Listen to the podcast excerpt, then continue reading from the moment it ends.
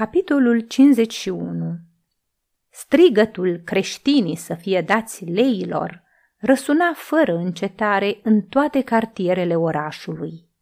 În prima clipă, nu numai că nimeni nu s-a îndoit că ei erau adevărații făptași ai dezastrului, dar nici nu voia să se îndoiască, deoarece pedepsirea promitea să devină o extraordinară distracție pentru popor.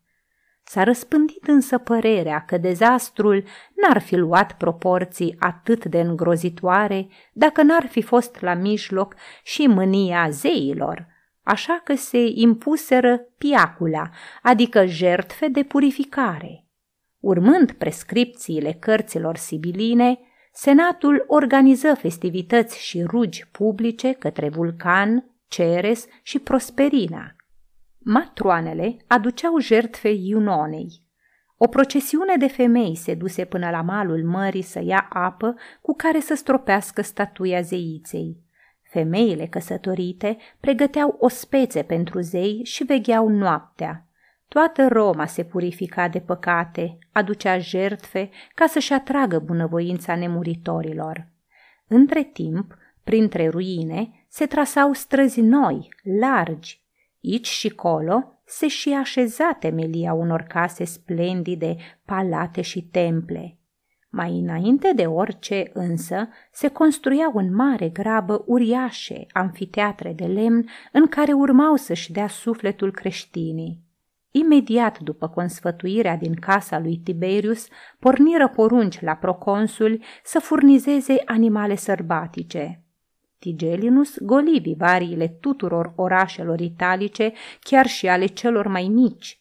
Din porunca lui s-au organizat în Africa vânători uriașe, la care trebuia să ia parte toată populația locală au fost aduși elefanți și tigri din Asia, crocodili și hipopotami din Nil, lei din Atlas, lupi și urși din Pirinei, câini îndârjiți din Hibernia, câini moloși din Epir, bivoli și zimbri crunți din Germania. Din cauza numărului de întemnițați, jocurile urmau să întreagă prin grandoare tot ce se văzuse până atunci. Împăratul voia să înnece în sânge amintirea incendiului, îmbătând Roma de propria-i cruzime. Poporul ațățat îi ajuta pe vigili și pe pretorieni în vânătoarea de creștini.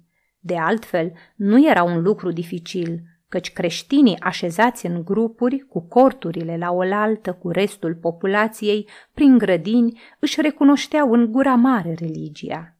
La cruzimea nemăsurată, creștinii răspundeau cu o dorință tot atât de nemăsurată de martiri. Adepții lui Hristos mergeau de bunăvoie la moarte sau chiar o căutau până când nu i-au oprit ordinele aspre ale superiorilor.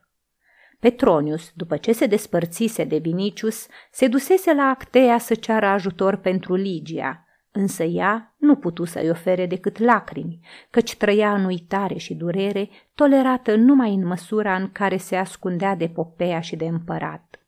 O vizită totuși pe Ligia în închisoare, îi aduse veșminte și hrană și mai ales o puse la adăpost de jigniri din partea paznicilor închisorii, cumpărați de mai înainte.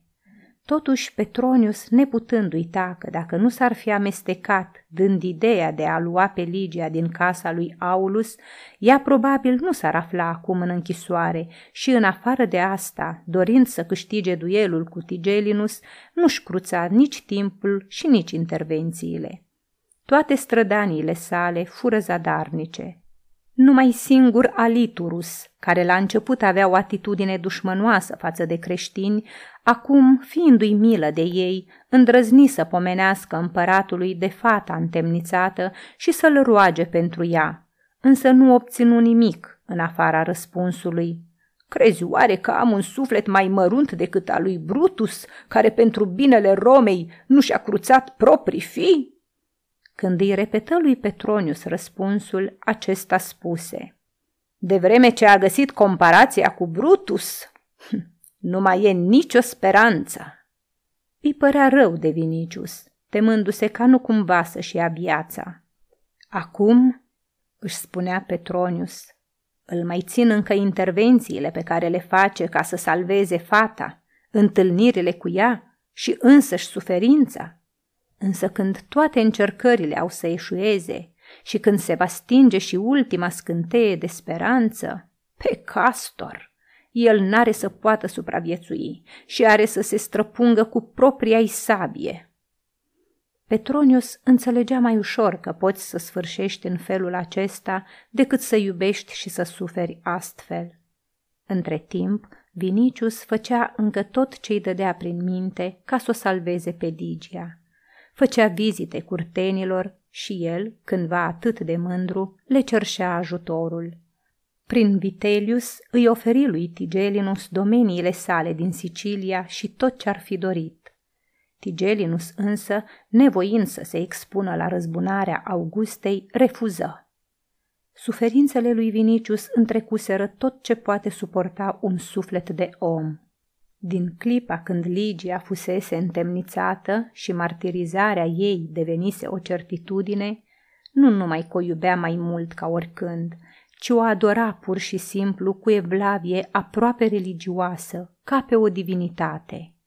Gândindu-se că are să o piardă pe această ființă iubită și sfântă și că în afară de moarte o așteaptă chinuri mai îngrozitoare chiar decât moartea, sângele îi îngheța în vine.